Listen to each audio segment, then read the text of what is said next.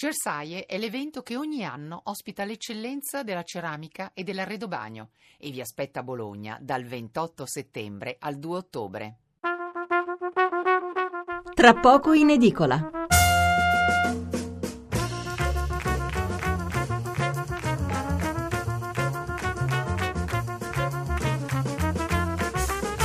Buonasera da Stefano Mensurati e benvenuti all'ascolto di Tra poco in edicola, la rassegna stampa notturna di Radio 1. 800 05 05 78 è il numero verde per intervenire in diretta, 335 699 29 49 è il numero per inviare un sms. Si allarga lo scandalo Volkswagen non solo perché adesso c'è il rischio che debba rendere conto eh, dei test truccati anche in altri paesi, ma perché secondo il quotidiano tedesco Die Welt il governo Merkel sapeva e questo sarebbe davvero clamoroso. Non a caso molti quotidiani di mercoledì 20 settembre concentrano proprio su questa notizia i titoli più importanti.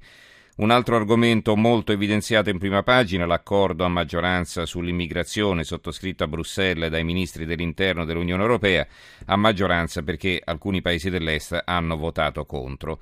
E poi c'è anche un'indiscrezione che aspetta conferma, e cioè, cioè che l'Italia e la Grecia rischiano adesso una procedura di infrazione perché non hanno registrato gli immigrati in arrivo secondo le regole. Un altro tema che però eh, si sta sviluppando proprio in queste ore, quindi pochi giornali saranno in grado di fornire un quadro completo, è quello dell'arrivo del Papa negli Stati Uniti. Allora noi procederemo così, prima la questione immigrazione, poi fino a luna parleremo della Volkswagen e dopo il GR altri tre argomenti. Incominceremo con un ricordo di Giancarlo Siani, il cronista del mattino, ucciso esattamente 30 anni fa dalla Camorra, e avremo con noi anche per parlare di come si combatte questo cancro della società il prete anticamorra Don Luigi Merola. E poi un problema per fortuna in via di soluzione, una di quelle stranezze che eh, poi ritroviamo nelle pieghe delle nostre leggi che poi può creare profondo dolore in chi ne rimane colpito e può sembrare strano, ma sappiamo tutti che il codice penale punisce e giustamente chi maltratta gli animali il codice civile invece li considera come beni pignorabili, cioè questo significa che in caso di sequestro giudiziario il cane o il gatto possono essere messi all'asta per pagare i debiti del padrone, come se fossero un televisore o un armadio. Il relatore di questa modifica sarà con noi e ci spiegherà meglio di che si tratta. Allora, Infine poi in chiusura per darvi le ultime proprio in tempo reale il collegamento con gli Stati Uniti dove in serata Papa Francesco è stato accolto da Obama. Partiamo allora dal vertice europeo sull'immigrazione e vediamo cosa dicono i giornali. Il quotidiano nazionale Il giorno della nazione il resto del Carlino, quote migranti sì al piano europeo in 40.000, 40.000 via dall'Italia, si oppone il blocco dell'Est.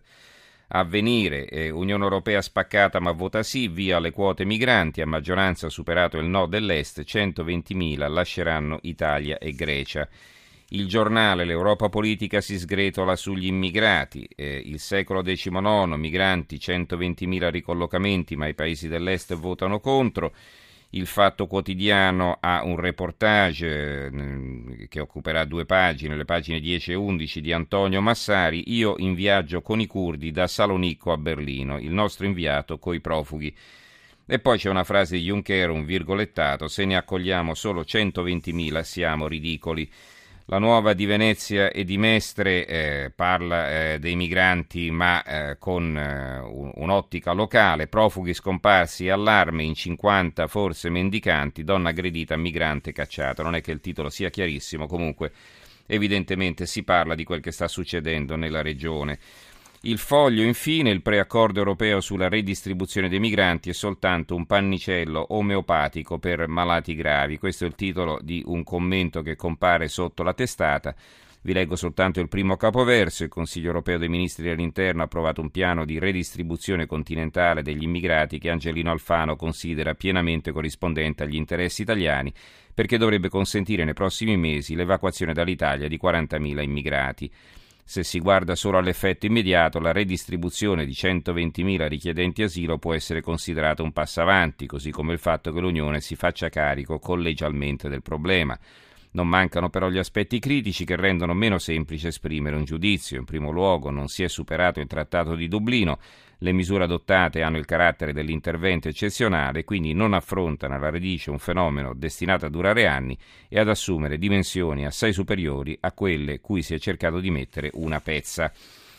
Allora, 800 05 05 78 il numero verde, 335 699 2949 il numero per gli sms. Io saluto Bruno Ruffolo, corrispondente del giornale radio da Bruxelles. Bruno, buonasera.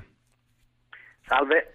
Allora, dicevo prima un accordo a maggioranza su una questione che eh, riguarda direttamente l'Italia e la Grecia perché si è parlato di redistribuire 120.000 migranti in, tutti, tutta l'Unione Europea, no?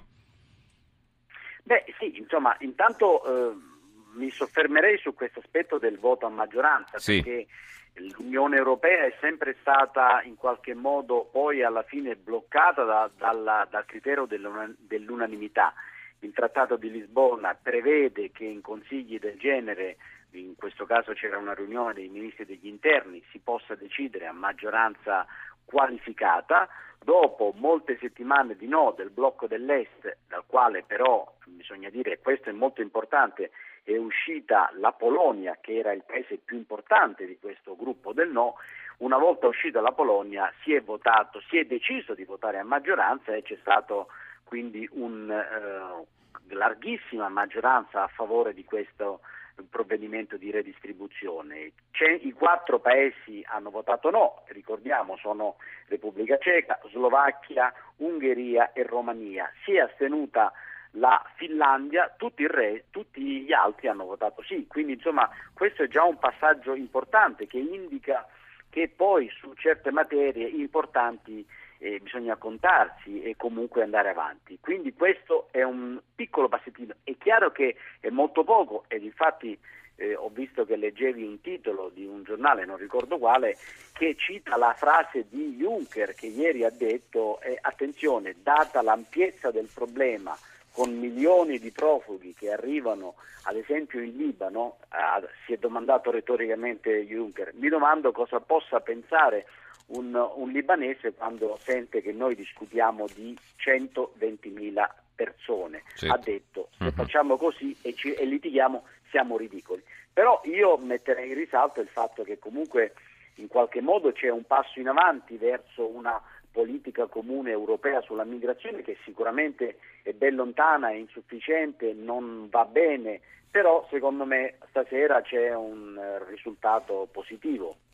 Allora, ho altri due titoli da leggere. Il manifesto, profughi, l'Unione Europea vota ma si spacca, l'Ocse, l'unica via è l'integrazione. E poi il messaggero eh, che eh, mette in evidenza un'altra notizia ancora sulla quale ti chiedo subito un chiarimento. Migranti, accordo senza l'Est, Italia a rischio procedura di infrazione dell'Unione Europea.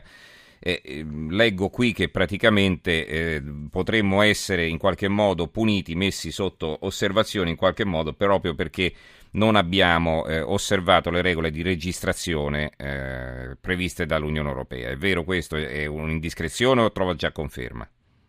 No, no, circola questa voce, non è detto che arrivi proprio domani, eh, però circola questa possibilità che ci sia una, diciamo così, una, dita, dito, un, almeno un dito puntato contro Italia e Grecia sulla mancata identificazione dei migranti. Questo sarà tra l'altro uno dei temi all'ordine del giorno domani, nel, perché domani, cioè oggi, oggi, già, certo. oggi mercoledì, oggi mercoledì nel pomeriggio ci sarà un vertice dei capi di Stato e di Governo sull'immigrazione.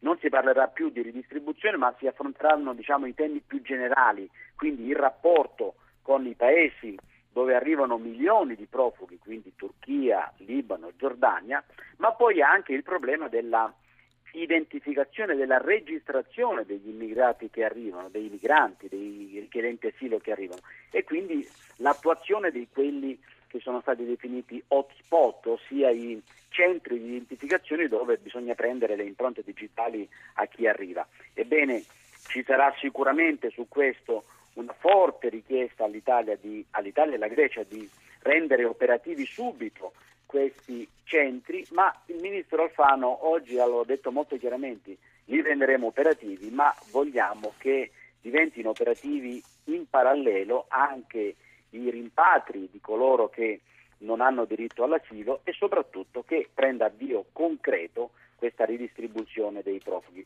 Vedremo esattamente cosa accadrà domani, però effettivamente c'è questa possibilità di una procedura di infrazione. Mm. Ecco, un'ultima domanda, fin qui il tema dei migranti chiaramente è al centro dell'attenzione dell'Unione Europea che è alle prese con una crisi senza precedenti. Eh, in queste ore a Bruxelles però si parla anche di un'altra questione, anche se per il momento direi sotto traccia, mi riferisco allo scandalo della Volkswagen. Allora ti chiedo come viene valutato questo scandalo ufficialmente poi se puoi dirci qualcosa di più di, di quel che si sussurra nei corridoi, quali sviluppi cioè si prevedono, perché eh, adesso pare che non solo il governo tedesco sapesse della frode, ma c'è qualche giornale che afferma che addirittura anche in Europa c'era chi fosse al corrente della situazione. Allora, intanto eh, sarà molto interessante vedere gli, gli, arrivi di questo vertice che dicevo dei capi di Stato e di governo, perché ci sono voci secondo cui la prima dichiarazione importante di Angela Merkel su questa questione verrà fatta proprio arrivando qui a Bruxelles e quindi già questo in qualche modo il tema eh, Volkswagen sarà in primo piano nelle prossime ore.